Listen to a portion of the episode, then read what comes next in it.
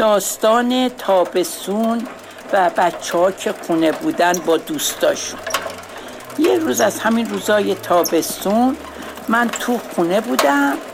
این بچه ها چند تا الوار داشتیم مینداختن رو استخر به فاصله با دو چرخه از این میپریدن رو اون از اون میپریدن رو اون. خلاصه تا سربلایی میمدن تو ایوون. یه دفعه که سعید سوار همین دو چرخه بود. با دو چرخه اومد از شیشه بزرگه اومد وسط سالن. اومد وسط سالن و شیشه شکست و اومد تو سالن و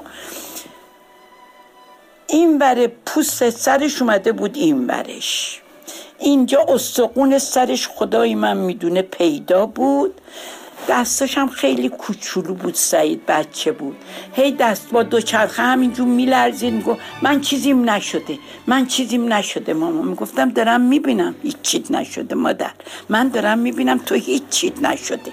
یواش این اینجوری کردم این دستم و گذاشتم رو این این پوسته رو برگردوندم و گفتم حوله آوردن گذاشتم رو این فشار دادم و همینجوری دویدم تو کوچه و هر ماشینی که بود نمی‌دونم چی اومد. سوارش شدیم. اون وقت حاج محمد بود به نظرم. یکی بود خلاص یا علی اصغر بود یا حاج محمد.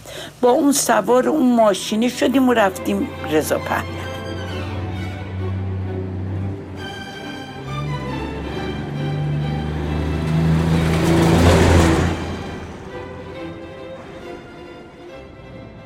رفتیم رضا پهلوی و اینو ورش داشتن و بردنش تو اون اتاق که بقیه می‌کنه بردنش تو اون اتاق و یه, یه ساعت طول کشید بقیه کردن و آمپور کزاز زدن و سرش رو بستن و خلاصه ورش داشتیم آورد.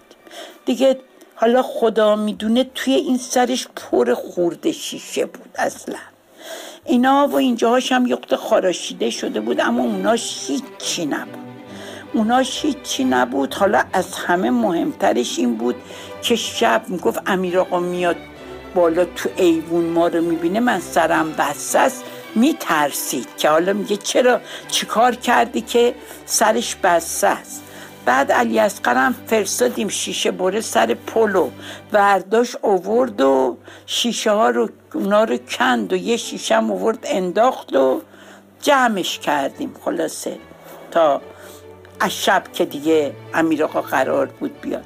اما این بچه تا چقدر وقت میپرید از خواب از ترسش سعید. واقعا هیچ وقت سعید و من اینجوری ندیده بودم. که انقدر بلرزه و بپره. از بس که اون ترسیده بود و من ترسیده بودم واقعا. دیگه یه داستانایی که هیچ وقت آدم یادش نمیره. اینم داستان سعید.